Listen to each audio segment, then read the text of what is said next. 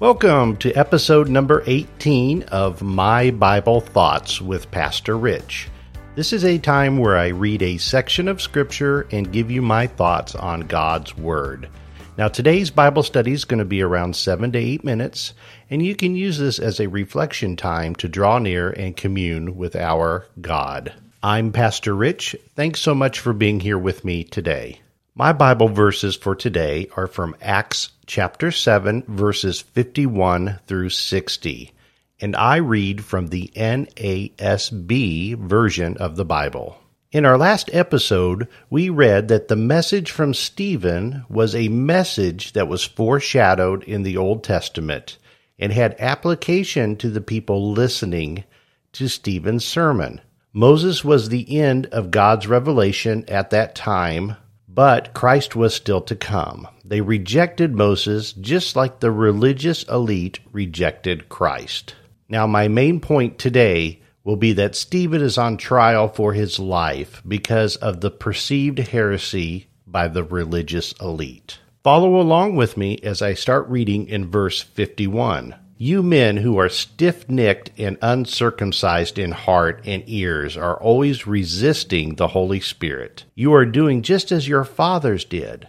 Which one of the prophets did your fathers not persecute? They killed those who had previously announced the coming of the righteous one, and you have now become betrayers and murderers of him.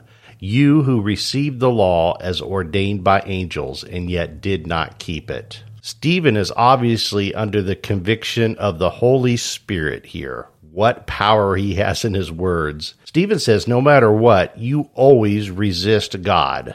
Whenever he raised up a man, you simply didn't recognize that person. And now he says, You have done it again with Jesus. Now let's see what the reaction is of the religious elite, starting in verse 54. Now, when they heard this, they were infuriated, and they began gnashing their teeth at him.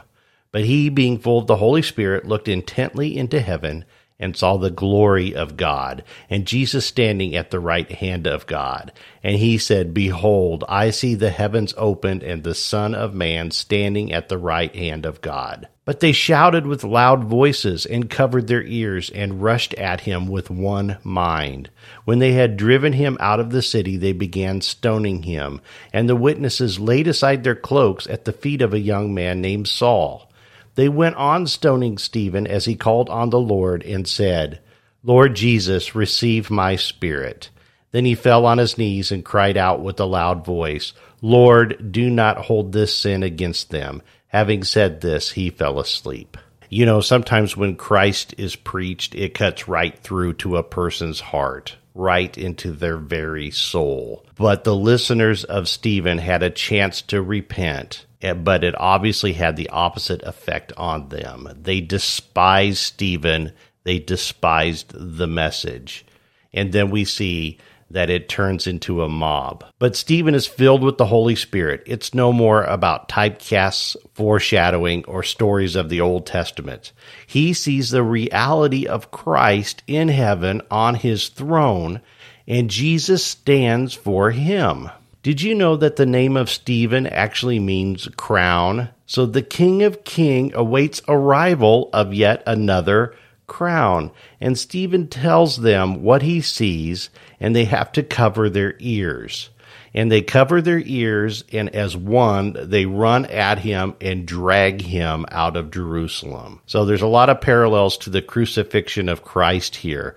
So they drag him outside the walls of Jerusalem. He prays to God for to forgive their sin, and he's filled with the spirit of Christ. They become more enraged, so they take off their outer garments, throw them at the feet of Saul so that they can continue to throw more stones probably with more violence towards Stephen. And I know that Saul never forgot that day. We will see later in the book of Acts, it made quite an impression on him. So the religious elite had tried to stamp out the flames of the church, but in reality, all that they did was spread those flames. And the church grew because of the blood of the martyrs who spoke the word of Christ. You see, Stephen wasn't simply a hero, but because of his beliefs and convictions, which came from Scripture, He was a living witness of Christ. And perhaps the church isn't growing in America today like we would like because there are no martyrs like Stephen. There are no martyrs who are so convicted that nothing will stop them.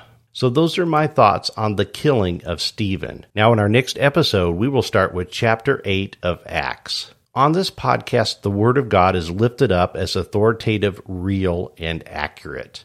But let's also place an equal importance on prayer. I want to encourage you to pray along with me, no matter where you are listening to this recording. Let's pray. Heavenly Father, give us the heart and the courage of Stephen and this early church. Convict us, teach us, implore us. Give us bravery to speak truth no matter what the consequence. May we never forget that Christ is very much alive today when we speak truth, and He's waiting for us in glory. Father, let these verses be an encouragement for us in our lives. May we testify you for your glory. Give us bravery and courage and love enough to testify to anyone who will listen. I pray that if there's anyone listening that doesn't know Jesus as their Lord and Savior, that the conviction of the Holy Spirit work on them today. We are thankful for the miracles all around us. We praise you for the church and how it's never failed. And we are aware that Christ is risen and active. Father, we thank you for his rich mercies upon our lives. And as we depart for today, may none of us forget your Holy Son who died for our sins and now sits at your right hand, very much alive and in glory. I want to thank you for taking the time to be with me today and listening to this podcast. Have a great day.